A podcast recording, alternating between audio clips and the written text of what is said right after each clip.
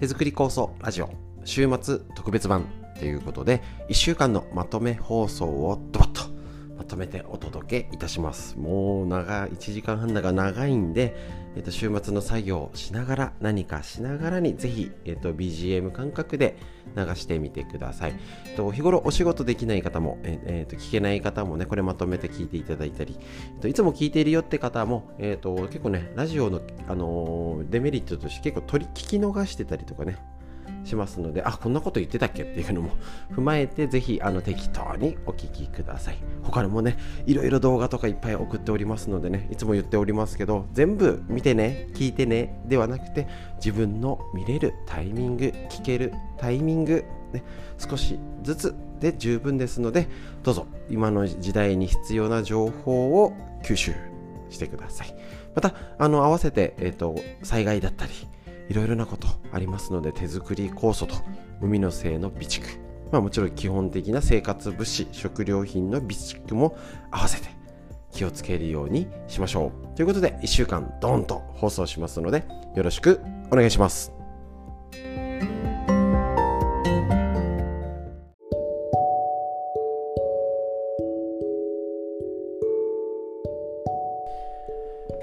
こちら最初にフリーでいつもお話ししているコーナーでその時のコロナのことだったり、えー、と季節のことだったりね春の手作り酵素のことだったりとかをフリーでお話しする最初のコーナー。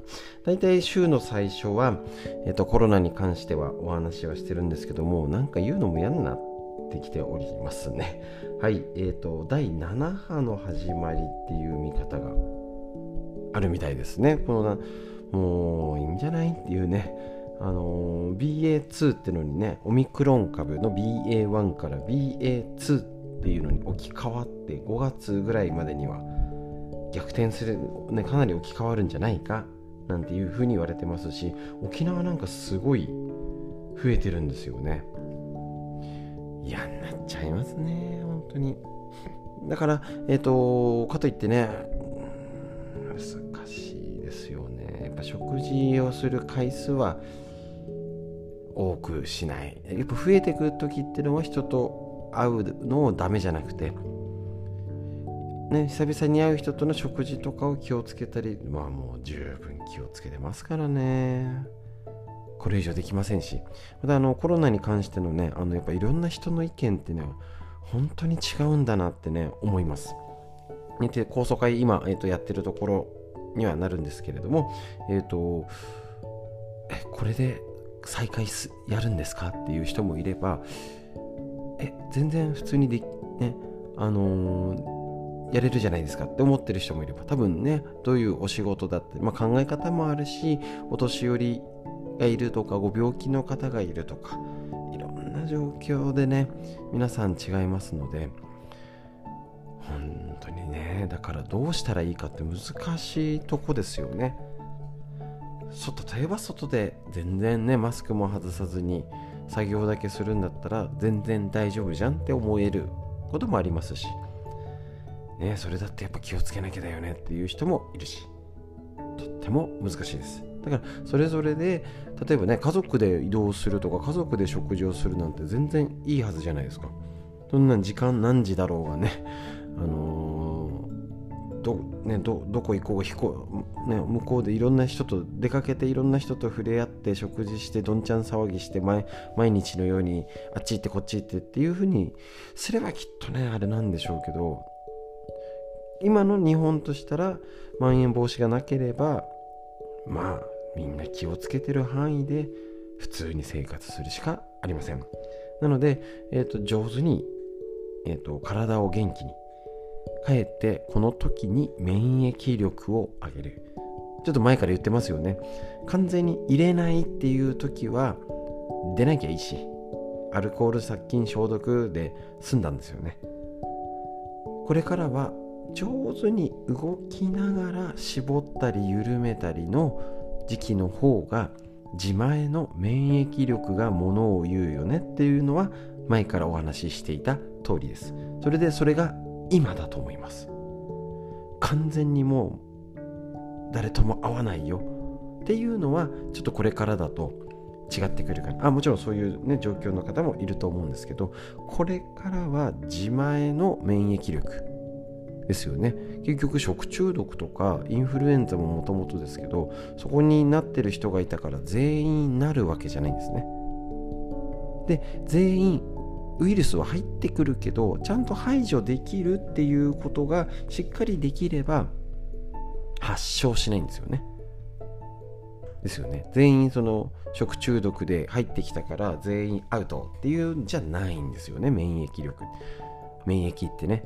だからそれを跳ねのけるのがあれば大丈夫だしそれに負けちゃいやすいお年寄りとか病気があると要は重症化しやすいっていう。ことになるんですね。もうえっ、ー、とねどういう見方をしてもうんあのコロナウイルスをねあの蔓延しないための適切な対策っていうのは個人のもレベルでしかない残念ながらですよね。そのもちろんよ多少意味はないわけとはまでは言いませんけれども対策としてねあのもちろん大規模会場とかを調整するのは意味あるかもしれないんですけどね全全部そういうわけにはいかないしウイルスは夜夜の居酒屋だけがいるわけじゃないしその辺のはねこれからどんどん変わってくると思いますしそうやって逆に変わってくるってことはその自分の免疫力でだあの症状が出るとか抑えられるかが関わってくるということになりますのでそういう時こそ手作り酵素だったり体のねおな体を温める血流とか歪み体のねあのよく言うんですけどあの襖ドアとか引き戸まあ何でもいいんですけどね、ふすま、ふすまでいいでしょうかじゃあね。ふすまを開けるっていうので、要は立て付け、ふすまのそのものが歪んじゃってたら、それは動かないよね。ギコギコガチガチ。で、ふすまの素材が例えば食べ物だよね。栄養だよね。っていう状態。だからもしもそもそもふすま自体がもうボロボロですよって言ったらもうダメだよねっていう。で食べ物の影響です。だけど、ふすまがしっかりね、ステンレスしっかりなんかなんかがっちりしますってなっても歪んでたらギコギコ動かないんですよね。そういうところってなかなか見落としてるしじゃあ襖を立て付けも整えたよって言って逆にレール3ですかね。あの襖はレールって言わないんですよね。3ですかねこの下のね。この滑りがあの悪かったりねなんか詰まりがあったりとかしたらダメじゃないですか。結局そこが例えばからまあ、潤滑剤じゃないですけどね。あの動きやすくなってる。例えばこれが冷えがあると。動く。ね。材質はいい合格。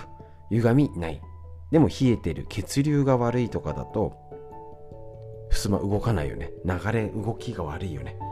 そういうことの全てのが一つになって体ってしっかり回ってるんですね。だからあの食事だったり手作り酵素気をつける。OK だけどそれで終わったら結局もったいない。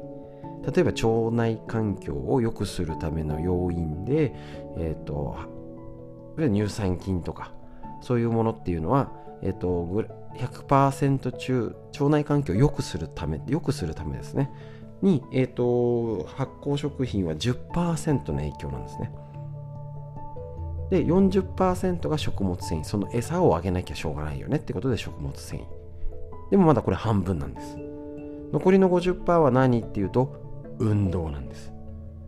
これただ割合なので発酵食品が意味ないじゃなくてきちんととって発酵食品食物繊維もちゃんとなきゃだよね。でちゃんと合わせて運動もしないと発揮してくれないよっていうことです。手作りこそちょうど今仕込む時期です。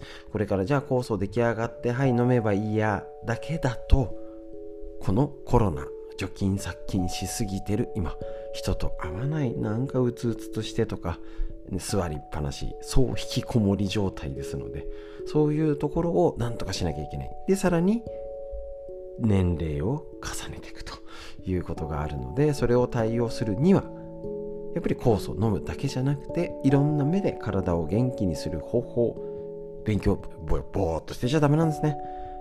特に今ぼーっとしてたらダメですのでしっかり、えーと、注意してああこれ気をつけようってことをふんわり整理した上で実践していきましょう。そういう情報をこれからもお届けしていきたいと思います。よろしくお願いします。フリーの話以上です。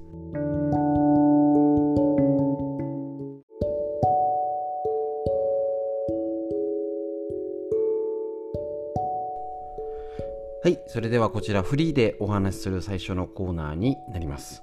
こちらですね、今ちょうど春の手作り構想のシーズンになっております。特に関東平野、この辺のあくまで目安ですけど、まあ4月いっぱいまでゴールデンウィークじゃちょっと遅いっていう感じですかね。で、徐々にだんだん東北とか北海道が5月の2週目、3週目とかになってって北海道ねあの何回か作りに行ったことあるんですけどね短いんですよね。一気に伸びて春雪解けで春が早いって言ったらいいんですかね。1日2日で一気に伸びちゃうみたいな感じになっております。ねこっちまた急に温度が高くなってきて草の状態がねどうなるかわかんないんですけどねもう難しいですね。こればっかりは自然の恵み。例えば3月に急にあったかくなった時ありましたよね。じゃあ草すぐ伸びたかっていうとうんとイメージで言うとどちらかというとあの良くない草っていうんですか？なんか欲しくない草ばっかり伸びてなんか欲しいいい草が伸びないっていう感じになっちゃうんですよね。変に3月早くあったかくても。でその後寒くなったりとかしたりやっぱね雪が降ったり土の温度が下がった時って変に日差しはあったかいけど伸び遅いよねみたいな。やっぱねいろんな状態で分かんないんですね。その時々その自然なものねあの極端ですけど生えてきたヨモギとかねタンポポとかそういう植物って人間の手が加わってないんですよね。いろいろもうね野菜とかってみんな手が入っちゃってるんですよね。だから最高な植物天然エキスが取れると思うんですね。で何が入ってるかが入ってるじゃだけじゃなくてやっぱりね地中から水分を吸い上げて太陽のエネルギー光合成したそのエネルギーが塊があるっていうこと。結局えっ、ー、とよくね北海道で北海道なんでね川村先生ね。どうやってこの何百キロある牛は肉になるんだって急に質問されるんですよえー、だってたたた食べてるから？みたいな。うん？みたいな。急に振られるからね。いきなり答えられないじゃないですか。草を食べて生きてるんだと。で要はその草を栄養にしてやるの食べるのが消化吸収っていう胃腸の働きだと。でそれをまああの牛の場合は半数って言って繰り返していくつかの胃があってね行ったり来たりするっていう特殊なやり方で肉にする。だからになんか勝手にイメージで肉は何からできてるんだっていうと結局植物のエネルギーなんですよね。そういうことなんです。で、えーと、ただ草をむしゃむしゃ食べても人間は栄養にできないんですね。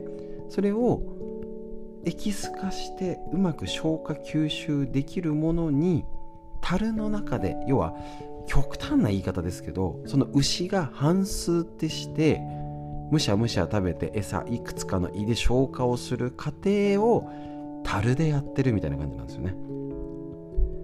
でそれをエキスを抽出するためにあれだけ高濃度な砂糖が必要ってことなんです。高濃度だからエキスが抽出しやすかったりあと他の働きとして、えー、と別な例になるんですけどお魚ねあのそのうちなんかあのや海なし県なのであの川村先生とがうちに来るようになってあの荒巻鮭ですかあの塩のガッチガチなやつを送ってきて当然あのそんな塩の鮭を食べたことないんでうちの母もおばあちゃんもその時生きてたね。さっと水で洗って食べるじゃないですか。もうしょっぱくて食えない。何なんだこれはみたいな。だけどね、向こうだとその寒さの中保存するためにガッチガチな塩にする。もちろんそれでうまみも出るし。そういう保存する技術だったわけですね。だから手作り酵素1.1倍のお砂糖を使うっていうと最初びっくりするんですけどあれだけの高濃度のお砂糖があるんでエキスも抽出できたりとか他の雑菌が湧かない。虫が飛んだりしないじゃないですか。あれだけの砂糖が入るといや絶対アリンコ寄ってくるんでしょって言うと寄ってこないんですよね樽の中。もうね続けてる方は人体実験してる、ね、家で実験になってるかと思うんですけど全くアリはよ普通であれば寄ってこない。でなんかねアリンコ寄ってきたんですけどって言うとあのポタポタあの 混ぜてるのに垂らしたやつに下にポタって垂れたのにはアリンコ寄ってくるんですけど樽の中では虫が生えたりとか一切しないんですね。だからやっぱりそのただその側面だけ見てあ結構ネットで手作りのは危険だって言ってるんですけどね。うんまあいろんな主張があっていいとは思うんですけど昔の味噌も手作りぬか床。ねうちのおばあちゃん農家でしたけれどねフキノトウとかをねあの作ったりとかいろいろしてね色正直物置きれいじゃなかったですよ。ね。でその時に生きた植物しかなくて、ね、芋しかないとかね本当にナスが取れたらナスばっかり。芋だ芋ばっかり。本当にあの昭和時代の昔の生活を私知っておりますけれどいわゆる大したもんを食べてない大したもんの中に必ず手作り味噌がありぬか漬けがありその時期のその時の一番元気な植物がお勝手に並んでたんです。そこは全て手作り。今の感覚で言う汚いっていう風になるかもしれません。ね。そこに私そこの中で私たち人類は生きてきたんですよ。ほとんど。ずっと。ですね。それは事実としてあります。で別にそれを選ばないのはいいと思うんですけれど私は今まで生きてきた先人の知恵にあやかった方が楽なのでおばあちゃんがやってきたことっていうのを基本にした方がだって自分で悩まなくていいから楽ですよね。ね空気を分析して吸ってるわけじゃないし水の成分があのこれこれにいいって理解納得したから飲んでるわけじゃないんですね。もう水は水としてあって味噌は味噌としてあってねお米はお米としてあってあります。もちろんいろいろ細かいこと無農薬がとかなんか玄米がとかあると思うんですけどやっぱり軸っていうものの一つに手作りで旬な季節のもののその時に一番元気なものをいただく。大事だと思います。それの要は原理原則にのっとってるものが手作り酵素。この意義っていうのはこれから今までなんか健康そうななんか飲み物でしょっていうのとは違った立ち位置になってくると思っております。それを自分で自分の家族のために作りましょう。フリーの話以上です。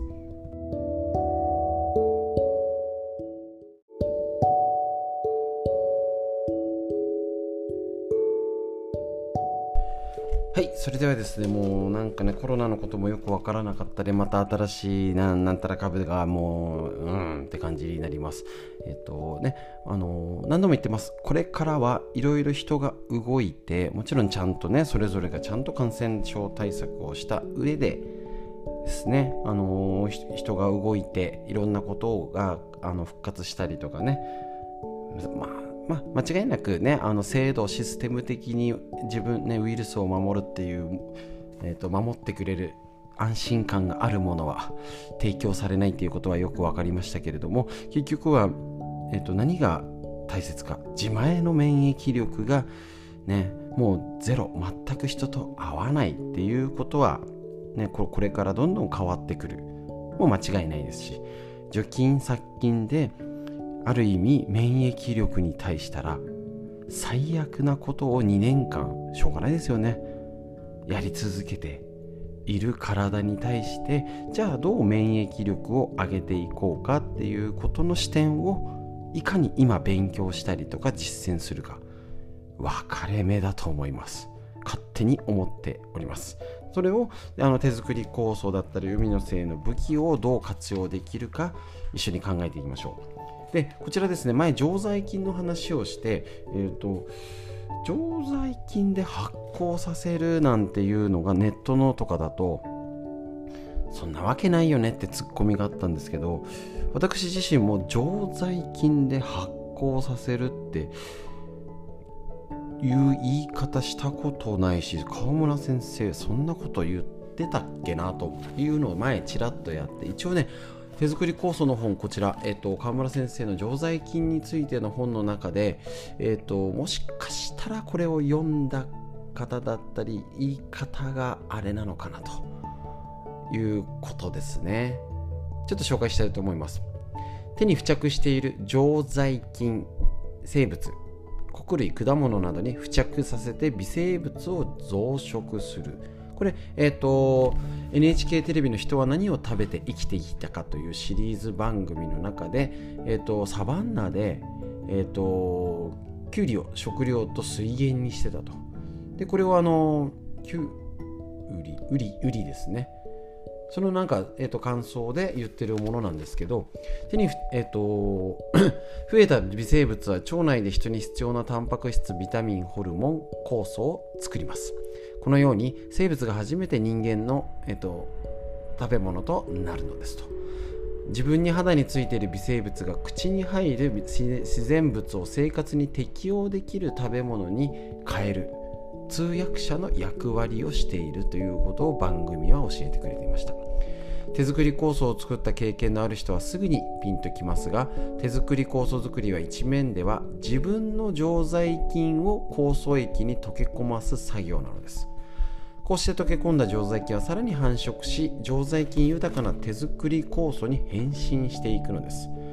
私たちの食生活を顧みた時自分の手を介在した食べ物がどれだけあるだろうかと心細くなってきます。発酵食品は手作り食品の代表選手です。私たちは発酵食品を手作りしてどんどん食卓に載せるべきだと思います。まさしくこれが基本理念というか、ね、介在するとかねあると思うんですけど常在菌で微生物は繁殖すると思うんですけどそれだけで発酵剤というか発酵食品になるかっていうのは全部は言ってるわけじゃないんですよね。これがもしかしたら誰か説明するのに常在菌で発酵させるのっていう言い方に変換しちゃったんですかね。ちょっとわからないんですけど、ね、例えばパンだったらイースト菌とかね、あのー、甘酒だったら麹菌っていうのが、えーと発酵を担う中心人物になりますので納豆は納豆菌ですよね。だからこれはあのー、納豆を手で豆を手で揉んだから発酵できるものもあると思うんですね。もみもみ。だけど大体はそのものが、えーと、例えばブドウなんか潰しただけでとかねえっ、ー、とそういうものだったり混ぜ込んでとか古くのお酒は口紙酒みたいなね。特殊なやつはあると思うんですけどまあこの表現が結局なんか気になってたんで調べたらね常在菌を酵素液に溶け込ます。だから、えーと、前も紹介しました手作えっ、ー、と治療院で建物を新しく作ってぬかずぬか床の自宅からぬか床を持ってきたら1日後にはもう匂いが変わってたっていうね。要は空気に住まう菌。ね、手についている常在菌が違ったりするとそこで繁殖する微生物の種類は変わると思います。ただぬか床ねあのちゃんとぬか入れて、えーと、しなきゃなのであのぬか床を入れないで手だけで揉めばいいよねって意味じゃないはずなんですね。そのちゃんと元のぬか床と塩があって手常在菌家自分の手と家族の手と家の常在菌が介在する混ざるっていうニュアンスの方が正しいかなと思います。そうするとこういうものって買ったものにはないんですね。どこでも同じ味。均一化同じもの。こういう今世の中になってます。これねちょっと大事なこれからを生きていく大事なポイントになりますのでおそらくこれから何度も触れていくことになると思います、えーと、ちょうどね前マツコ・デラックスさんがですねテレビでですねもう新宿の街がつまんなくなっちゃったわよみたいなことを言ってて他でもね見聞きするようになってきてるんですよ。どこ行っても同じ街駅が同じ感じ。みんな綺麗になってみんなどこも一緒。どこで食べても一緒。飲食店綺麗。みたいなね。昔の物置は汚かったし薄暗かったし埃臭いとか。ね。それがあのー、それに触れていあのいいって意味じゃなくていろんなものがあったと思うんですよね。均一か同じもの。生物としたらいろんなね個々のいろいろが特徴が違うってことでえっ、ー、といろいろなものが利点があったと思うんですよね。ね、あのいろんな人がいろんな性格のいろんな人がいてっていうけどもうある意味なんかもうちょっと何かあれば叩かれちゃうみたいなちょっと悪いことしたらダメみたいな。昔はね憎まれっ子世にはばかるって言ったようにいろんな人がいたんですけど言い悪いは抜きにしていろんなものもそれがね均一同じものに特に食品ってどこでも同じ牛丼とかファミレスとか同じ味になってるっていうのは気になるところですし手作りなおむすび手作りな味噌手作りなぬか漬けぬか床っていうのは絶対に同じにならない。ここっていうのを例えばねじゃあいきなり味噌作ろう醤油作ろう梅干し作ろうっていきなり言っちゃうとちょっとね急ですけれどもこの手作り酵素を作ってるっていうとそこの意味合いがあるんだなってことぜひ忘れずにこの機会に酵素を仕込む時に確認できたらと思います。フリーの話以上です。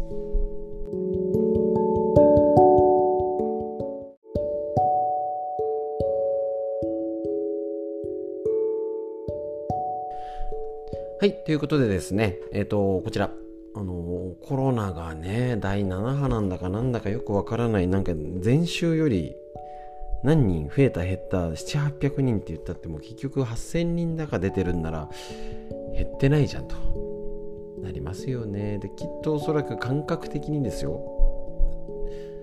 ちょっと熱出たぐらいで病院行かないっていうような人も多いんじゃないでしょうか。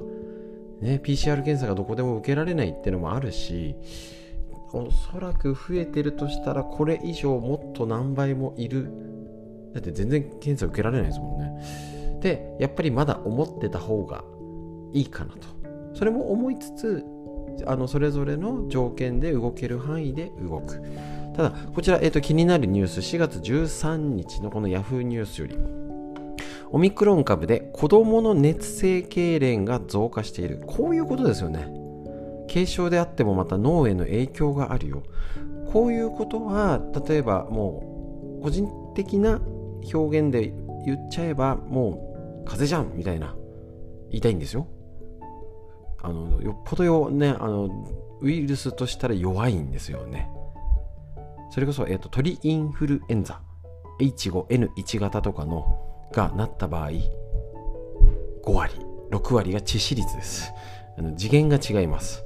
そういうのと比較したらもちろん大したことないって表現もできるしやっぱりまだちゃんと薬ができてないとか高齢者病気の方にっていうなったら何でもありはないのかな。だから上手に間を取りながら気をつけるべきを気をつける。でその気をつけるべきが多分おそらく正しくやっぱ伝わってないから気をつけなきゃいけないんですこれこれが今日の一つですえっと、新型コロナウイルス、オミクロン株、ね、えっと、えっと、BA1、BA2 だったり、XE、もうよくわかんないですよね。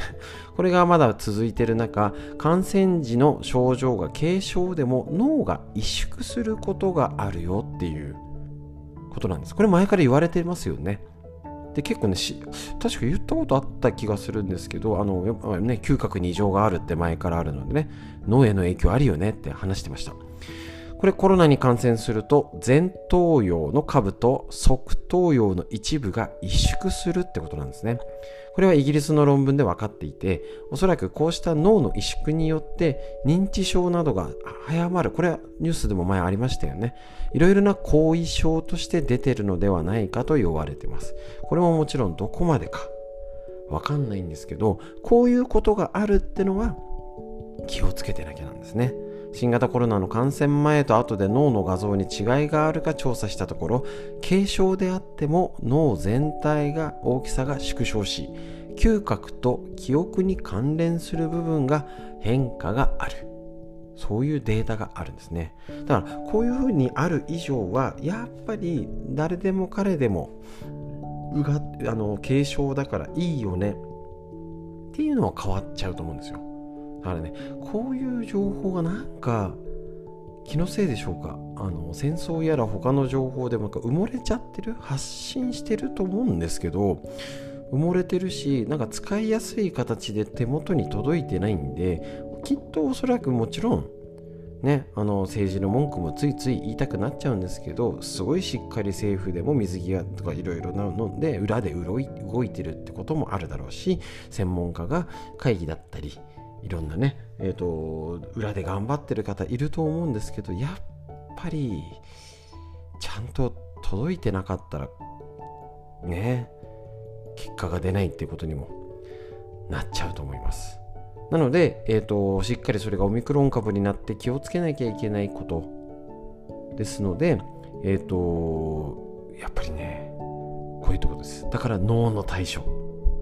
こちらね、え、ー、と、こういうことができるんじゃないのっていうことで、今、あの高層会参加者の方には、あの、DVD だったりでお渡ししてるんですけれども、え、ー、と、結局、え、ー、と、プラス、こちら、子供の熱性痙攣。オミクロン株で増加傾向ですね。これもニュースでも見たことはあると思うんですけど、なかなかね、皆さん、お孫ちゃんが5歳以下の6歳以下5歳以下の方とかがいる方は気をつけましょう。子供の感染でオミクロン株になって発熱率が増えてます。また熱性痙攣率が増えてるんです。で脳の影響があるんじゃないかとかも言われてますけどまだはっきり分かってないですね。えっと、日本小児科学会によると熱性痙攣は1から4歳の子供でデルタ株は3%まあ、少ないですよね。で、オミクロン株は9.4%に増加。これ結構増えてると思います。5歳から11歳の年長時でデルタ株はゼロだったんですね。だからやっぱり子供には大丈夫じゃないって言われてたんですよ。で、オミクロン株になると3.5%。ゼロが3.5%って結構大きい気がします。ですね。で、もちろんこれってワクチンにする反応とかもあると思うんですけど、なんかこれでこれでワクチン打ちましょうまた違いますよね。こういう痙攣が収まるっていうのはワクチンの効果。うん。と言えるか怪しいと思うんですけどワクチンはさておき、えっと、一応、えっと、発熱も5歳11歳から48.7%がオミクロン株は81.3%に増加してる。喉の痛み吐き気嘔吐もちょっと増えてると。ね。こういうことを知ってて活用しましょう。ね、要は、えーと、小学生あの要は保育園幼稚園児と小学生の子は熱の率が増えているよ。ですね。で熱性痙攣っていうのはちょっと、ね、脳の影響があるのでこれちょっと気をつけなきゃだよね。ってことです。5歳から11歳ゼロだったんですねデルタ株ね。ゼロが3.5に増えるって結構でか3%よりでかい気がするのは気のせいでしょうか。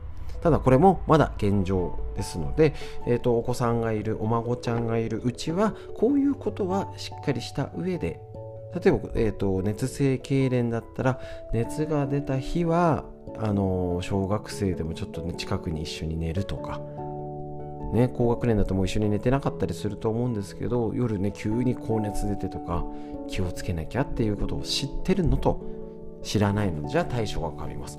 これを分かった上でそれぞれの家庭のねあのパパがえっ、ー、と満員電車乗ってるよとかねあのおじいちゃんおばあちゃんと一緒にいるよとかっていうので全然違いますからそれぞれ行動を取捨選択して自分ができる範囲の行動をするっていうのがいいと思います。そのための情報を今日のフリーのお話でした。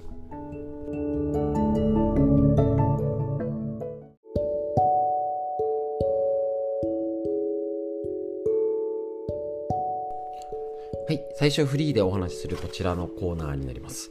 で、えっとですね、コロナのがもうよくわからない状態になっておりますけれども、えっと、何でもありってわけね、何にも大丈夫だよとまでは言わないまでも、ある程度それぞれの立場、それぞれの環境で、えっと、上手に動き出したりですね、気をつけるってしながら生活していきましょう。特にこれから逆にいろいろ人が動いて、ですね、あのまた変わってくると思うんですけど自前の免疫力がものを言う状態になってきておりますのでとにかく体を元気にするっていうことを知る。で、えっと、どうどう何が悪いのかっていうのも整理する。で実は結構いいことやってんじゃんっていうのも知らないでぼーっとなんとなくしてたじゃもったいない。そういう知識を整理していきましょう。で、あの、もうね、あの、あんまりコロナもああだこうだ言いたくないんでね、あの、ちょうど春の酵素の時ですので、えっ、ー、と、いろいろ具体的な話していきましょう。こちら手作り酵素の人類の命を救う手作り酵素ということで川村先生の本ですね。これ結構酵素やってる方でも持ってないよって方もいるし、なんかもう、なんか買ったけどあんま見てないって方いりますので、このコロナの時、お時間がある時にね、ぜひ読んでみてください。いろいろね、ありますので。これね、あの、ま、前の本とあんま変わってないんですよね。もう大事なことって一緒なので、ですね、この辺をちょっとしっかり、えっ、ー、と、私の母の名前も 最後に出ておりますけれども、体験談まとめさせていただいたりとかですね、とにかくもう、はい、載ってる方は皆さんお知り合いですので、はい、読んでみてください。こちら、常在菌のすごい 働きということで、114ページに載ってることをざっくり紹介しましょう。ざっくりね。常在菌、ね、腸内細菌を中心に常在菌、皮膚にもいるし、粘膜だったり、体の中にいる、えーと体を守ってくれる微生物たちの働き。体を病原菌の感染から守る。腸内フローラのね善玉菌が増えると病気をねあの病原菌の増殖を抑えてくれるよ。腸内の腐敗を抑える。要は老化物質だったりっていうのね体をお掃除してくれるよってことですね。ビタミンを作り出す。善玉菌はビタミン B 群を中心に、えーとニコチン酸要素などを作り出す。これを利用していると。で腸の運動を促して便秘を防ぐ。大事ですね。前動運動ってやつですね。便秘を予防する効果。下痢の予防と治療ですね、まあ、要は腸内環境をよく正常に保ってるよってことですね。体の免疫力を高める。免疫機能を刺激して体の抵抗力を高めるですね。発がん物質を分解する。腸内には食べ物の成分ねとえっと、ニトロソアニンなどの発がん物質にしてしまう悪玉菌がいるけど、これを分解するよっていうこと。ね、こんなことを、えっと、体は、えっと、常在菌、微生物、もうもっとですけどね、腸内環境で言ったら脳との関係、言われてますよね。よくセロトニンとか、神経伝達物質を作るとか。あるんですけどざっと上げただけでもこんなに、えーと体のこと常在菌っていう体のすまうね体についてる微生物がえ、ー、とやってくれてるんです。で逆を言います。嫌ですけど。2年間人類史上こんなにアルコール殺菌消毒したことないですよね。それで体を守る微生物が元気になるか弱るか？って言われたら元気になる生活はしてないと思うんですよ。誰もね私も含めて。だって殺菌消毒ねお店にもするのもう当たり前なようになっちゃったじゃないですか。そうするとあのー、あくまで予測どこがどこまでどうとかあると思うんですけど今言った常在菌のすごい働きが弱るって思って対策した方が健康。普通だったら運動不足だから動いた方がいいよねとか野菜を食べようとか。言っちゃえばそんなもんじゃないですか。なんか夜よく寝る、ね、何規則正しい生活して夜寝ましょうみたいなストレス溜め込まないようにねみたいな。そんなぐらいで治る改善されるぐらいだったら言っちゃえばそんなそもそも大したことなかったんじゃんって言えるかもしれないですしこれから今2年間過ごして3年目になりますけどいきなりもう来月になったら消毒殺菌しなくなるってことはないと思うんですよ。コロナが落ち着いた後もこの生活習慣は続くと思います。そうするとこの常在菌逆を言います。体ね病原菌を守ってくれる微生物が弱くなる。腸内の腐敗腐敗菌の増殖を抑えて腸内環境を良くしてくれる微生物が弱くなる。ビタミンが作り出せなくて腸の蠕動運動が衰える。下痢や便秘とか免疫力が下がって発がん物質が分解できない。こういったことが嫌ですよね。考えたくないんですけどこれあのいつもよく例に言ってる交通事故と一緒です。車は危険な乗り物です。ね。あの明らかに人をも、殺してしまうぐらい危険な乗り物です。だけどやっぱりそれ危険だからじゃあ一切乗らないっていうのはもうちょっと時代的にできないしそれで生活仕事してる方もいます。だからこそ免許取るのに大変だったりじゃあ交差点事故が多いよね。巻き込み気をつけようとかスピードを出さずに車間を開けるっていうちゃんとルールを守ればそこいきなりすぐ交通事故に遭ってしまうじゃなくて上手に減らしてお互い楽しく生活できるよっていうことをやっぱ心得ていくっていうことは当たり前のスタンスだと思うんですね。だからそれも食事あの体の健康も一緒。この2年間ね素人でも誰もね専門家じゃなかったって想像できることです。それぐらい除菌殺菌まみれになってます。私たちねしょうがないですよね。そのコロナのために。中には病院勤務だったりもう介護施設何百回200回300回ざらにアルコールシュッシュってしてる方ももちろんいらっしゃるしずっと手袋してしあの湿気がとかね。いろんな状態あると思うんですけれどもどっちかっていうと腸が元気になったねとか皮膚常在菌にいいよねってことよりは悪いことをしてるっていう想定で動いてそのあ交差点が危ないんだな。車間距離。ね。そういうこと。あここは気をつけなきゃなんだってことをちゃんと意識しないと。これからあのますます病気が増えていく一つの理由になっていくと思います。まだ潜在化してると思うんですけどこれから間違いなく心配になってきます。だからそれを意識してなんか手作り酵素飲んでみよう。あできたね。体にいいものなんでしょごくごく飲んでみた。プハーよかったね。で終わるのか。どうこれをせっかく手作りで手間暇かけて時間かけて1週間混ぜてねじゃあなんかお買って占領してねあの出来上がりもいっぱい場所スペース使ってねこんだけねあの作るの不便であの一年中作れないし手間もかかるしっていう大変さの中に買って手に入るものじゃ得られないこの微生物に対する体を元気にするものがあると思っておりますのでそういう活用方法をぜひやってそのためのこれからを今の時代を元気にするための武器を仕込んでる。こういう意識で作ってみてください。フリーのお話以上です。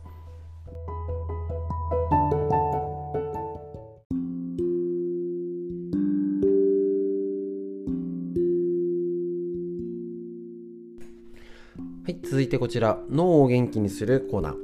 OK 指体操で認知症は良くなる。脳の神経が蘇る。元気になった。笑顔が増えた。歩き方が速くなった。イライラしなくなった。会話が増えた。はっきりしたなんていう認知症の方が元気になっちゃう体操。竹内東太郎先生の脳神経外科医、牧野出版よりこちらの本からご紹介しておりますし、えーと、こちらね、えーと、LINE 登録いただいている方には指体操だったり脳を元気にする片足立ちとかをねお届けしておりますのでぜひねやってください。で先週からちょっとお、えーと、他の脳のやつやってた途中から急に、えー、と路線変更しましてこちらやってますのでちょっと今週もやろうかなと思ってこの子とつながりですね。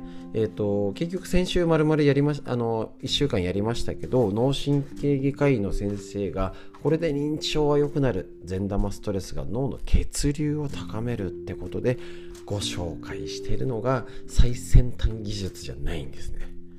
ここも大事ですよねやっぱり。ね K のキーワードって言ってますけどこちら。まずは気構え。気持ち心。これが大事。今何すべきかに集中して頑張るね。えーと、心の持ちようだよっていうことがまず第一のキーワード。これにも驚きですよね。結局そういうことじゃんっていう。だ気持ち大事だよね。2つ目仮眠。睡眠大事だよね。脳を元気にするのに。3つ目献立。食事が大事だよね。であります。で4つ目まあ、肝臓っていうとあれですけどこれね。あのコリンコリンっていうまあこれも食事ですよね。はい。じゃあこの5つ目。いよいよ最先端技術になるかと思いきやキーのキーワード5つ目。規則的な生活を送ろう。普通ですね。えーと、結構ね入院や引っ越しなどを境に認知症が始まった進んだっていうのがあるらしいんですね。だから生活環境を大きく変えるっていうのは気をつけなきゃいけないっていうこと。もあるみたいですね。もちろんこれねあの楽しんでとかねあの前向きなのはいいと思うんですよね。ですね。ただそれで全然人と会わなくなっちゃったなんていうのもあったりするんですけどでもねもうコロナで人と会わないしみたいな。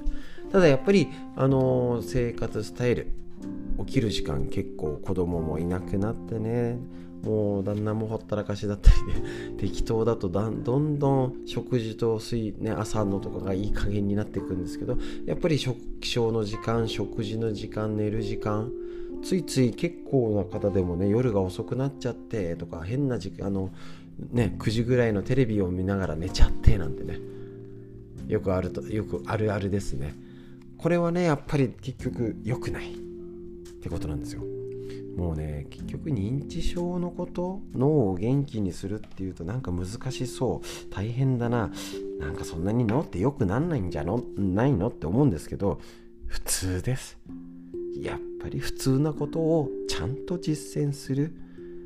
ね、あの今手元にある酵素や手作り酵素海のせいもちゃんと上手に使いこなすとか実践してとか足湯きちんとやってなかなかこの当たり前が難しいんです。だからわざわざこんな本にしてるってことは当たり前を見直すってことだと思うんですよね。分かっちゃいるんです。みんな食べ過ぎたらダメなんですから。運動不足はダメなの。みんな知ってるんです。知っててできないんです。だからそういう本とかダイエットとかいろいろねあるわけじゃないですか。みんなこんな当たり前なことを欲しいのってことじゃなくてその先当たり前のことだけどその先できないから頑張ろうねってことを意識して生活していきましょう。脳にいいこと。以上です。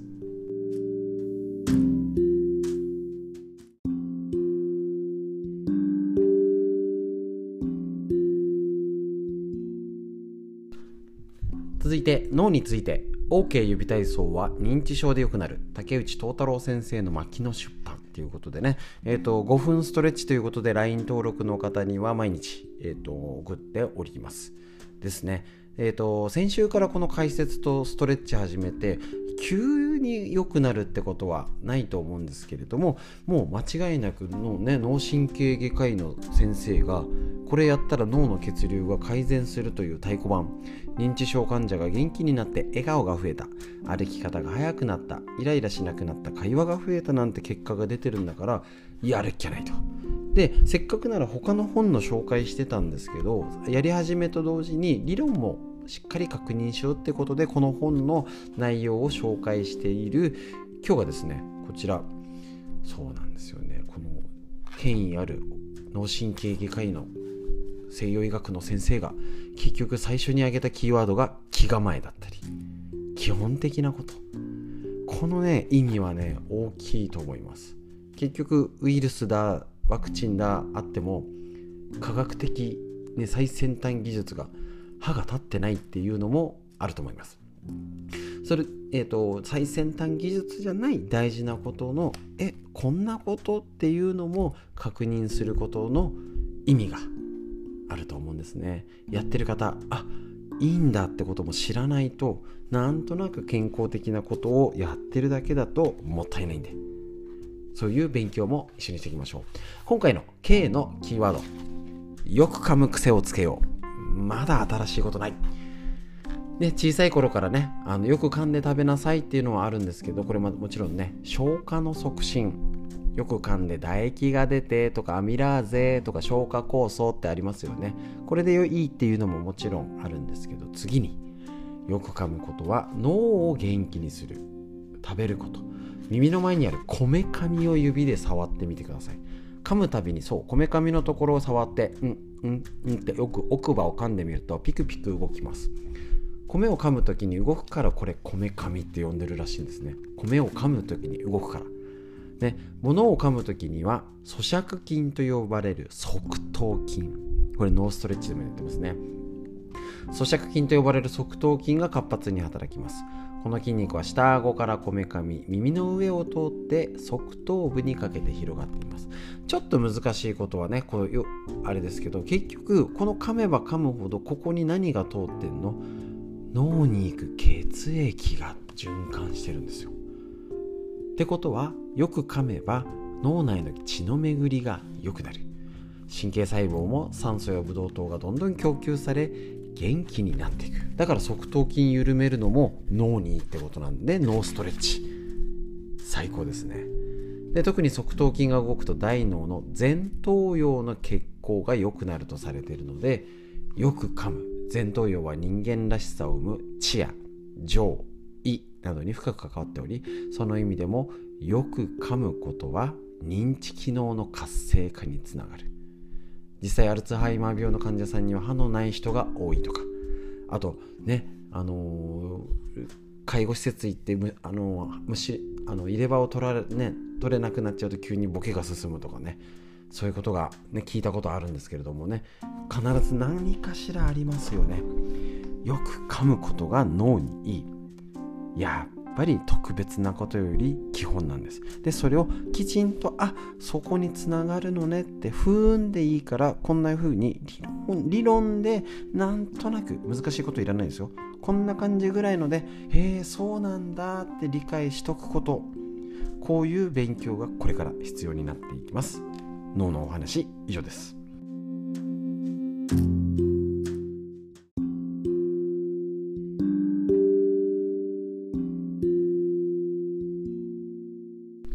続いて脳のお話。えー、っとですね今変則的にちょっと違う本を参考にしております。善玉ストレスが脳の血流を高める OK 指体操で認知症は良くなるということでこちら、えっと、竹内東太郎先生の脳神経外科医西洋医学のお医者さんのね素晴らしい知見で元気にね、認知症の患者が元気になった。笑顔が増えた歩き方が速くなったイライラしなくなった会話が増えた。脳の神経がよみがえるってことを学ぶことでボケないためにもそうですし働き盛りのうつとか自律神経とかそういうことなんかこう難しそうなことを少しでも対処できるようにってことを一緒に勉強していきましょう。今5分の体操を送っておりますけどそのヒントになるってことですね。解説と思って聞いていただけたらと思います。でこの先生がもう細かい理論はいいけど K のワードってことでこれ実践したら要は脳の血流良くなるよね。っていうことで言ってるのが最先端科学ではないと。いうことです。でそれが言い悪いじゃなくてそういうことなんですね。結局高度な技術があってもウイルス一つ守れないんですね。で結局やれることは手洗いうがいじゃないですか。シンプルに。はい。えーと K のキーワード7つ目。気色満面の日々を。っていうことなんですね。結局この気色喜びの色。満たされた面。喜びや楽しさ嬉しさを顔いっぱいに表すこと。要するに思いっきり笑いましょうっていう意味です。なんだそんなことかって思うんですけどどうですか？人と会わない。ねなんか表情今マスクしてて表情筋使わなくなってるんですよ。昔から笑う角には福来たると言いますが服の中には大切な健康も含まれているのです。顔には表情筋を中心に47個の筋肉が張り巡らされています。普通の状態だとこのうち13の筋肉をしか使ってない。あ少ないんですね。笑った時には47本全ての筋肉を動かしますって。素晴らしいですね。こちら。えっと、この筋肉も噛む時に使う筋肉咀嚼筋って言われている側頭筋ですね。首の頸動脈から血液が運ばれ脳につながっています。つまり笑えば笑うほどたくさんの顔の筋肉が使われ脳の血の巡りも活発になってくる。すると当然善玉ストレスが増えてこれによって脳の血流はさらに良くなるというわけです。当たり前かもしれませんけどそうなんですよね。結局そういうことなんでしょうね。イメージしてみてください。家に一人ぼっちで下を向いて、聞こえてくるのはテレビの音だけ。元気なわけないですよね。やっぱりでああのそれお一人だからって意味じゃないですよ。いないですかやっぱり。あのお一人で暮らしてても元気なおばあちゃんとか。あのテレビとかでよく過疎化でこんなうちにとかね結構ねあったりしますけど。なあ結構背中も曲がっても一人であれもやってこやなしてって方はもうとにかくもうやってみてる動いてる喋ってる笑顔です。もう私はもう絶対って言っていいかなっていうぐらいもうよく喋る人とよく動く人は絶対元気ですもん本当に。やっぱね大事ですよねそれ、うん、だから結局この笑うことでストレスが軽減もされるしあでそうそうこれね作りあ書いてあるかな？あ書いてあります。作り笑いでもいいってこれあのテレビで見ましたね実験で。お笑い番組を見て口を笑わないようにするでそれで見るた時の脳の反応と口角上げて、ね、笑顔をわざと作ってあのお笑いの番組見ると脳の反応変わるんですよね。これね筋肉反射とかでもあるんですけど楽な方に体を動かすと楽になったりするんですよね。それと一緒です。川村先生の「直せ」ってやってるやつですね。だから嫌な顔してため息ついてしかめっ面で言ったらそういう風になれます。そういう風に扱われます。ですね。笑顔でいて楽しくいる人のとこにやっぱね笑顔元気になりますよね。元気もらえるし。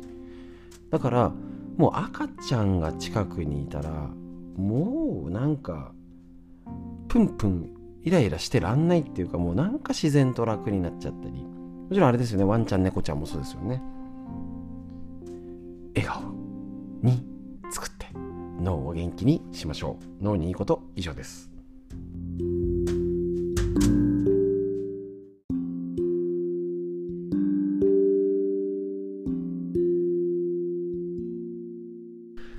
続いて脳にいいこと。善玉ストレスが脳の血流を高める OK 指体操で認知症は良くなるということで急遽ちょっと先週から他の読んでて終わってないのにこのねえーと、5分指 OK 指体操を報告しているのでその理論的なことプラスアルファで追加で補足説明的に言ってるんですけど結局これ、えーと、ストレスとか体に良くないよね自律神経とかね結局悪いことね体に起きてストレスですね。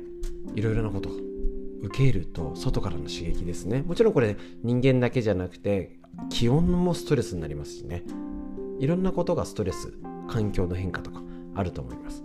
で悪い影響が交感神経とか副腎がとかホルモンバランスってなると糖尿病がね結構あのコレステロールが血圧が体の緊張動脈硬化なんてつながったり免疫免疫系だったら脳が、えーと、風邪をひきやすい精神的にとか食事の問題睡眠時間に影響あるよっていうマイナスな要素をいかにプラスの脳にいいストレスいいいい刺激を入れよう血流量を上げようっていうキーワードを紹介してるんですけど一つも最新な情報科学的最先端技術がない。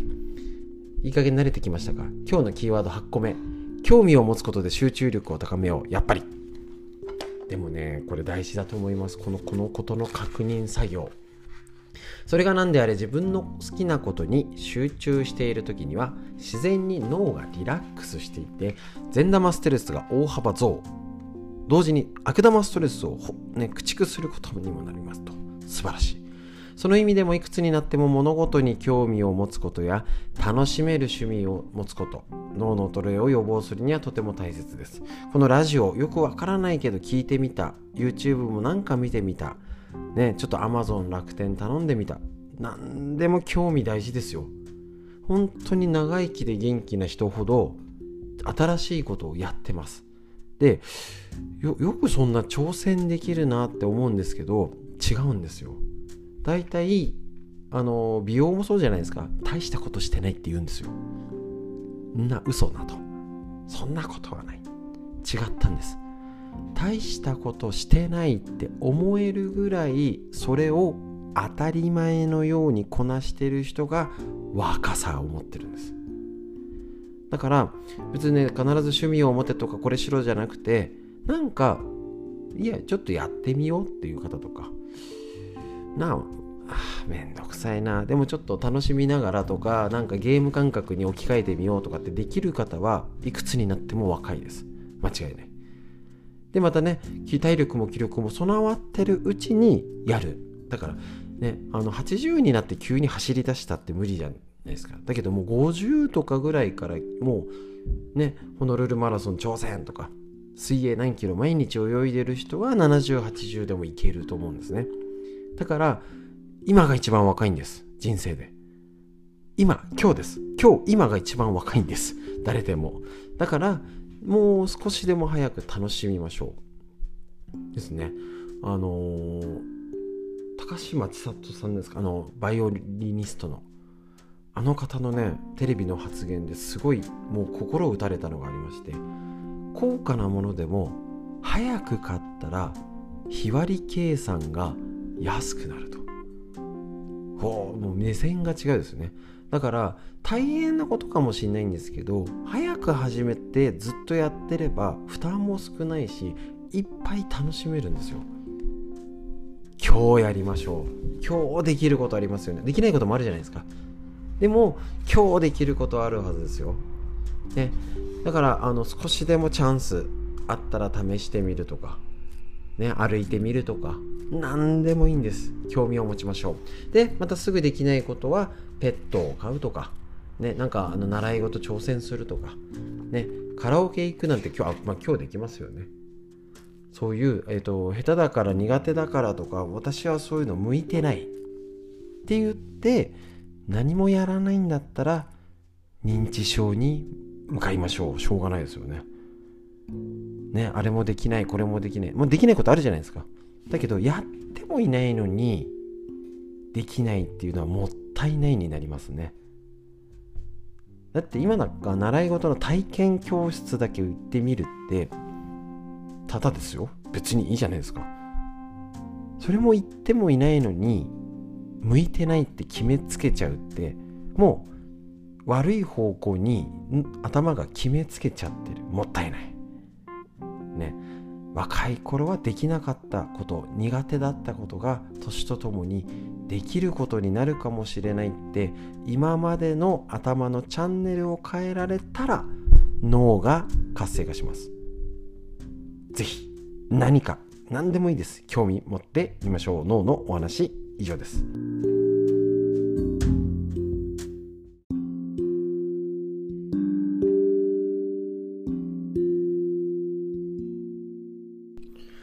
続いて脳を元気にする。こちら、えーと、ちょっとね横道にそれていつもあのまだ弱ってないのに別な本。善玉ストレスが脳の血流を高める。OK 指体操で認知症良くなる。ということでこちらのね動画をえっ、ー、と5分筋トレということでねお届けしております。ぜひ毎日やってみてください。えーと、認知症患者の家族が元気になった。笑顔が増えた。イライラしなくなった。歩き方が速くなった。会話が増えた。もう40過ぎたら脳の曲がり角。予防としてもいつまでも元気で生活できるために脳を元気にするのはボケないためももちろんですけどね。いつまでも元気でいるためにポイントです。でその脳を元気に血流を良くするためのキーワードこちら、えっと、竹内東太郎先生脳神経外科医の牧野出版から出てるこちらの要は脳の権威でお医者さんがこれに気をつけてねって言ってるのをあの一つ一つ紹介してるんですけど今回やっとやっとっていうかまあ一応ねえっ、ー、と出てきました。キーワード。検査を積極的に受けよう。認知症予防のために直接脳の状態を調べる検査だけじゃなくて体全体の調子の検査を見る、えーと検査を定期的に受けるようにしようってことなんですね。で一番は脳を元気にする。いきなりパカッて開けてなでなでできないし毎回脳の検査じゃなくて異常がないとできないですからね。動脈硬化の定期チェック。ですね。これは採血とか心電図胸部レントゲンなどがあったりまあ一般的な健康診断いわゆる生活習慣病ですね。にならないためのチェック。要はコレステロールが気になるとかあの高血糖値が高い血圧が高いよっていうとその先には脳の疲労脳のこの認知症が待ってる。要は脳の体の血管がのえっ、ー、とひびはあの弱弱り損傷は結果脳の血管の損傷になります。ですね。です。のでいわゆる一般的な健康診断を受けようと。ですね。でやっぱり体重とにかく体重太りすぎてる方ダメです。これはもう絶対ダメです。ですね。気をつけなきゃいけません。痩せすぎも良くないんですけどね。あの身近にいますのでよくわかりますけれども。あの太るの大変ですからね。ですけどやっぱそこそこのこの体重コントロールは大事になってくると思います。ですね。で他に検査が一応脳のチェック MR 検査とかはあるんですけどこれなんかね症状がないとなかなか受けづらいですしねあのー、特に異常がなければ34年に一度で大丈夫ですけど、あのー、いきなりしようとかじゃなくてままず不安があったりとかね頭痛めまい手足のしびれ脳に異常がないかっていうことがあれば近くの病院にまず相談しましょうと。で3つ目が心のチェックということです。ね、あの精神的な面不安とか心配事不安定それもよくありません。でここには載ってないんですけど私はこの検査するっていうのを自分で自分を過信しない判断しない。つまり家族で最近どう？とかなんかぼなんか座ってる時間長くない？とか口数減ってない？食欲どう？っていうチェックっていうのはもう家族でしかできないと思ってます。しもちろんね自分で自分のから顔つきとかどうってチェックするのもいいんですけどやっぱり定期的に家族、まあね、女性の方が聞いてると多いんですけどねまあ男に聞いてもね髪の毛切ったのも気づかないとかね。なうんわからないんであれですけどね、ぜひ息子さん、娘さんとかね、あのー、顔色どう？とか、あのー、もちろんそれはね、えっ、ー、と、すごい難しいことだけではなくて、便の回数どうしようかなおしっこがどうかな美味しくご飯食べれるかななんか最近もたれるんだよねとか寝るなんかよく寝つけなくてとか基本的なことのチェック。これをすることが、えーと、結局ねその何度も言ってますけどこの脳の外科、ね、の先生の結局脳にいいことって最先端の技術でもないし一つも言ってないですよね。そうなんです。基本なんです。結局基本的なことやっぱり体の歪み運動不足体重が多いと結局生活習慣病になりそういうことが結果脳へ良くないんです。じゃあそれがあのみんなボケたくないしうつとか精神疾患にもなりたくないし脳はまあまあ元気でいたいなと。普通に年取りたいなって思ってるけどじゃあそれがちゃんと日々しなきゃいけないことしてること実践とつながってるかと言われたらやっぱりねつながんないんです。でこういうお勉強的な感じ本を紹介してるのもそこをつなげてほしくてみんなもう大体そうなんですよ。思ってるしでなんか動かなきゃって思ってるんですよ。けどやっぱりそこがどことどこがつながって今やってることが何にいいんだ。5分筋トレだったり教えるストレッチこちらでね紹介してもちろんいっぱいやってて全部実践してねっていうのが本意ではないんですけれどやれることやって続けてる方はおめでとうございます。ちゃんと脳にいいっていうことが実践できてるってわけです。そしてそれがどうつながってるかを知らないともったいない。だからこういうちょっとしたお勉強を少しでもやっていきましょう。脳にいいこと以上です。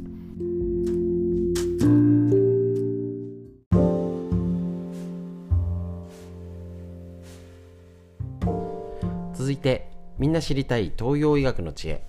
こちら。緑薬品漢方堂の毎日漢方。体と心をいたわる365のコツ。桜井大輔先生の夏目社ということでこちらの本。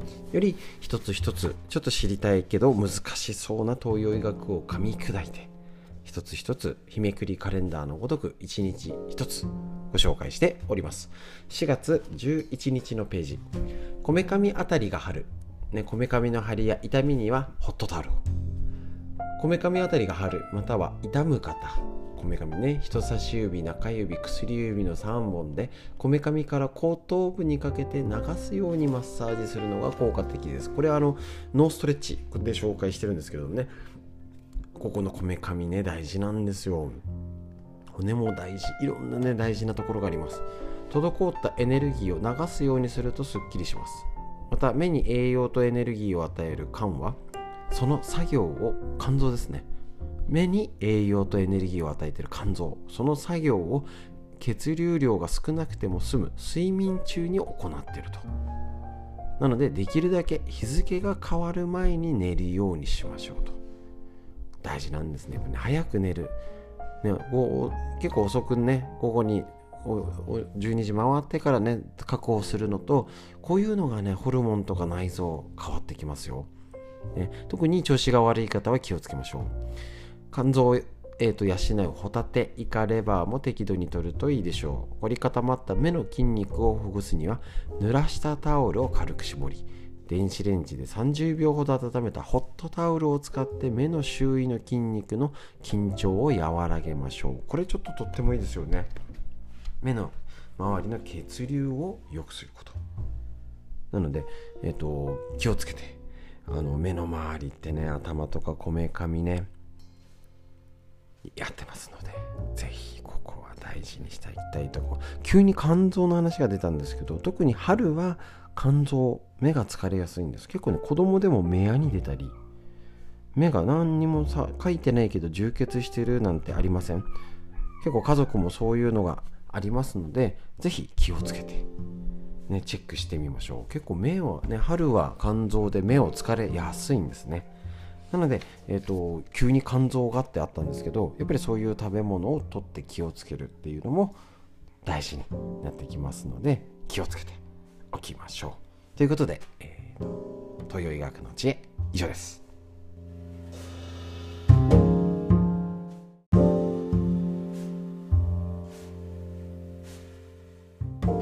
続いてみんな知りたい東洋医学の知恵。緑薬品漢方堂の毎日漢方。体と心をいたわる365のコツ。桜井大輔先生の夏目社よりこちらでえっ、ー、とね分かり知りたいんだけど意外と難しかったり必ずねあの迷子になります。東洋医学勉強すると。それを、えーと、1日1つ本当に噛み砕いて簡単にやってますのでぜひぜひねえーと勉強していきましょう。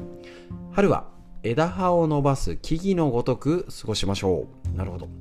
春の養生について古典を紐解くと次のように書いてあります。立春から立夏までこの3ヶ月ものが3ヶ月を発鎮と言います。ほう。発表する発にえっ、ー、とこれ何ですか陳皮の陳っていうんですかね。春は草木が芽を出すように。木が木がエネルギーですね。エネルギーが徐々に発生し始める季節である。冬の寒気が緩み物事が始まる予感がし自然と喜びを感じる時期です。自然のエネルギーも活発になり動植物すべてのものが息を吹き返したかのように動き始める季節です。この時期は人もまた早寝を早起きをして庭に出てゆったりと歩くのがよし。大事ですね。朝日を浴びて。髪の毛を解きほぐし服装もゆったりとして体を緩めるのがいいでしょう。寒くてねあれも着てこれも着てっていうよりは緩める。精神的にはこれをやろうあれもやろうとやる気を起こすのが良い。いいですね。心持ちとして何事も生まれよう。伸ばそうとするのはいいが制限を加えるのはよろしくない。またやる気を育てようとするのはいいがやる気が失せるようなことは思うべきではない。これが、えーと、出典は書いてないんですけれどもまあまあ昔からの古典。こういうことに気をつけろよっていう先人の知恵だと思います。まとめると早く寝てもあ遅く寝ても早く起きる、まあ、早寝は早起き。心も行動も言動もゆったりと服装もねイライラは禁物受け流すように。肌荒れイライラには春の野草を。酸味は少なめに自然な甘みを多めにするのがおすすめ。伸びやストレッチをしっかりしてほぐしましょう。なるほどですね。ね春は芽吹きの時期。いろいろが体が変わって新陳代謝が活発になります。さらにこの温度差。恐ろしい昨日が、えーと、宮城のどこでしたっけ？30度を超えるなんて。異常。ゆったり。ゆるく。のんびりして過ごしましょう。せかせかしない。ね。疲れた時は休む。早く寝る。ということでこういう当たり前のことですけどできてできないんですよね。バタバタね。この新生活の時期。のんびり。こういうことを見直せる余裕を持つ。持たないか。そこも大事だと思います。是非こういうことをああそうなんだって思える心の余裕ね、ストレッチとかができる時間的な余裕を作れるように考えてみましょう。東洋医学の知恵。以上です。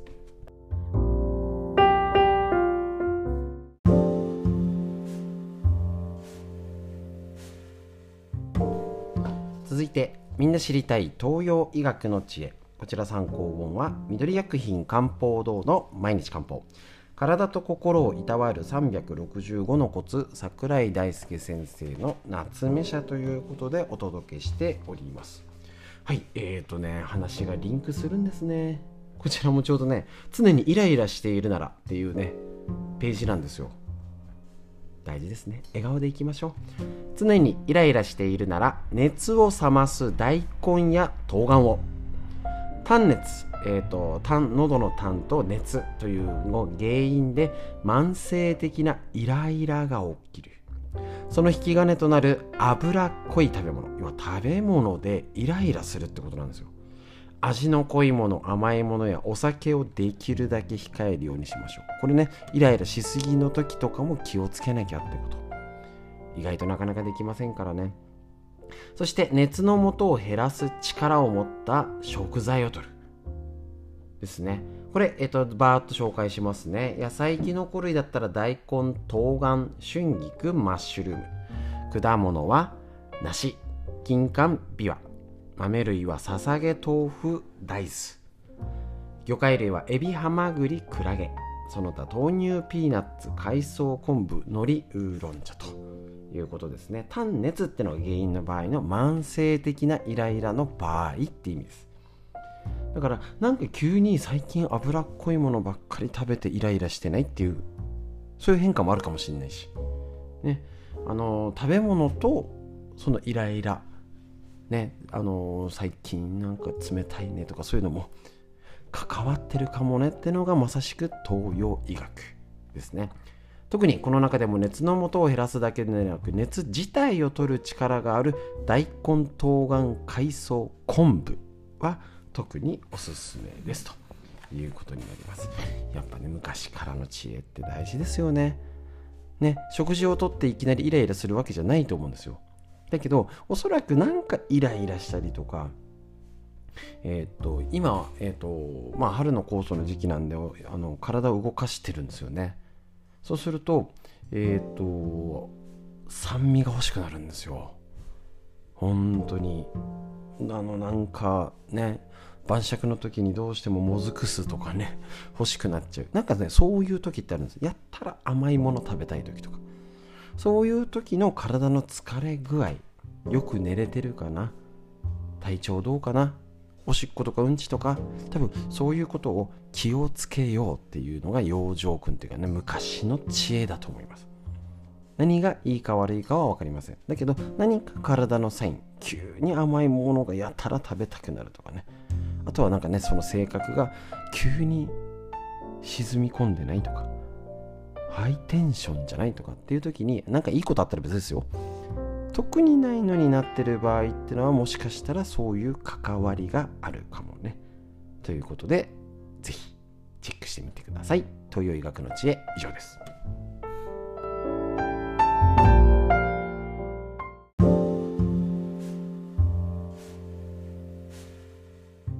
はい、こちら毎日漢方東洋医学の緑薬品漢方堂の体と心をいたわる365のコツ。こういうのを聞いてああ今日試してみようとか。試せないこともあるじゃないですか。興味を持つって大事ですよ。今日聞いたやつを家族に当てはめてみないかなとか。ああのとああいう人はちょっとイライラしてるからもしかしたらみたいなね。是非そういうふうに興味を持つだけで脳は活性化します。今日のページ4月14日の日。春を快適に過ごすには肝臓の働きをスムーズに。中医学で春は五臓の肝臓に属する季節。春は肝臓に分類されるんですね。肝臓がよく働く時なのであの全て冬からこもって春の芽吹きの時期新陳代謝が活発。肝臓の働きがスムーズにいくように生活をすると快適に過ごせるってこと。逆に肝臓の働きを妨げるような生活をすると不調になるとされています。春は新しい環境で新しい生活が始まる人も多くそうした環境変化がストレスとなり肝臓に負担がかかるとエネルギーである気の流れが悪くなる。気体気の渋滞になります。そうですね。と意志や感情のスムーズな流れが滞りうつうつとしたり悶々としたりイライラしたりするようになるってことなんですね。だから春はこういう時期。気の巡りの停滞は熱をこもらせる。熱。これねエネルギーとか熱っていうのが東洋医学のポイント。頭痛やめまい喉や目の痛み不眠などの症状も出やすくなる。熱がこもるとかねあの頭ばっかり熱が活化する。そういう特徴を考える。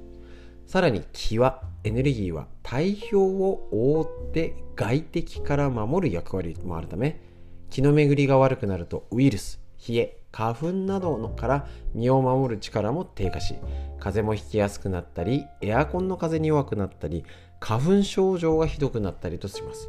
こういうのが常在菌なんじゃないかと睨んでおります。血流も滞り痛みや凝りが発生したり飲食物が滞り胃酸が上がったりお腹にガスが溜まったりします。まずは肝の働きを妨げる肝臓のストレ,、えっと、ストレス。過労睡眠不足目の使いすぎなどに気をつけることです。そして肝臓の働きを促す食べ物をとって養い春を健やかに過ごしましょう。これがいわゆる手作り酵素海の精を皮膚に塗るっていうとこういうよくわからないようなエネルギーの流れを良くする。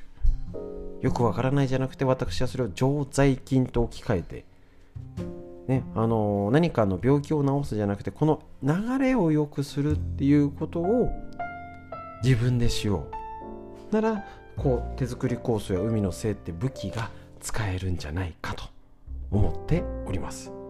でそういうのに、えーと、考え方を拝借するのに東洋医学がとってもいいんですね。なのでこういうエネルギーの流れ春、ね、肝臓の疲れっていうことに興味を持ったらお酒飲みすぎない方がいいんじゃないとかお腹温めようかなとか何でもいいんです。興味を持って動いてみましょう。東洋医学の知恵以上です。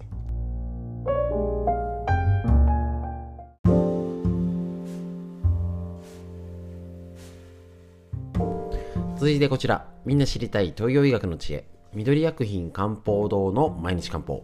体と心をいたわる365のコツ。桜井大輔先生夏目社よりこちら出ている本ですね。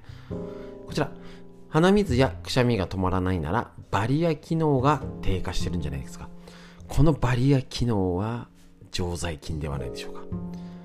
肌喉鼻のかゆみそれに加え寒暖の差。もう暑いんだか寒いんだかやばいです。くしゃみがとあのね鼻水やくしゃみが止まらない。やっぱ出ますよね。俺出てますね。なんかね。こんな症状があるなら体を外敵から守るバリア機能が低下しているのかもしれません。このタイプはざっくり言うと虚弱体質です。胃腸機能が弱く胃もたれ食欲低下難便下痢なども見られます。私まさしくそうですね。あの音虚弱ほどではないですけど胃腸は明らかに何でも食べて大丈夫とか強くはないです。胃もたれももともとしやすいです。最近そんなないかな。だから食欲は落ちあの旺盛です。でも便は難便下痢気味。これだからやっぱタイプで言うと全部当てはまるか微妙だなもあると思うんですけどあそういう可能性あるかもねって見てみましょう。つまり私で言ったら虚弱かっていうとそういう系ではないですけどまあ筋骨隆々よりは細くてちょっと弱い方にはなります。し、えーと、寒暖の差で鼻とか乾燥結構弱いですね。風邪をひきやすかったり疲れやすかったり汗がダラダラが止まらなく止まりにくいなどの症状はありませんか？これはありませんね。そんな人はバリア機能を回復させる対策を取りましょう。B44。ああ、載ってないんかい。これが本の欠点。このページに載ってない。飛んじゃう。黄色い、いや、P44 で紹介してる黄色い鼻水、水っぽい鼻水の対策に加え、つまりこれは44ページ、戻って。えっと、対策は熱を冷ます食事要は熱が持ってる状態ってことですね。の対策に加えて胃腸を整えるエネルギーを生む食事をとりましょうってことなんですね。だからちょうど私ので言ったら、えっと季節の変わり目寒暖差にやられて鼻水とか出ます。虚弱までじゃないけど少しタイプは合ってる。胃腸機能が弱く。弱めだし食欲は大丈夫だけど難便下痢気味だけど、えっと、風邪をひきやすくもないし2年間おかげさまで引いておりません。何年引いてないだろう。えっと、引きやすかったり疲れやすかったり汗がだらだら止まりにくい症状はないです。だけど私で言ったらああやっぱ疲れたなとかなんか鼻水が出てるなって時にはこういう食事を参考にあやれることやろうと。いうことが分かるのが大事だと思うんですね。ちょうど昨日治療で来た方で股関節が痛いよって言っててでも何度も来てる方だったのであここがおかしくて東洋医学のツボ経絡の流れだと実は胆のに影響あるんだけど最近食食べてからどう？っていうとああちょっと食べ過ぎてたんです。で最近気をつけ始めたとこだったんです。で股関節変に痛くなっちゃって。運動してる方なんでなんか運動するのもちょっと変だし心配でってちょうど治療におられたんですね。でただ股関節がよりもああのたあそことつながってるんだ。じゃあちょっと,、えーと、肝臓胆のを元気にする食べ物って青。で、えーと、緑なのでちょっと柿菜とかそういうね菜の花とか今の菜っぱ類緑のもの食べましょうねって言っただけで安心感になるんですよね。すぐいきなり聞くか分かんないんですよ。そういうことを得るっていうのが大事なんだと思います。そのえっ、ー、と例えばこちら今日の食材だったら穀類米もちもち米お麦野菜きのこじゃがいも山芋さつまいもかぼちゃキャベツ。しそ生姜しいたけしめじまいたけきくらげ豆類はささげ大豆豆腐。肉魚介は鶏肉サバニシンカツオ鮭ブリ。その他栗ナツメハスの実ハスの実チンピタイムなどあるんですけれどもざっくりね、自分に症状がなんとなく当てはまってみたらちょっと食べてみりゃいいんですよ。薬と違って何がいいの？試してみればいい。でなんとなくそれでもう安心感が得てこれ効いてるかもって思ったらおまじないっぽくてもいいじゃないですか。ああこれでちょっと少し気持ちが晴れやかになれたらそれって最高の薬だと私は思います。だから東洋医学素晴らしいんだと。思いますしあの使い勝手がいいように使いこなす。是非お試しください。という医学の知恵以上です。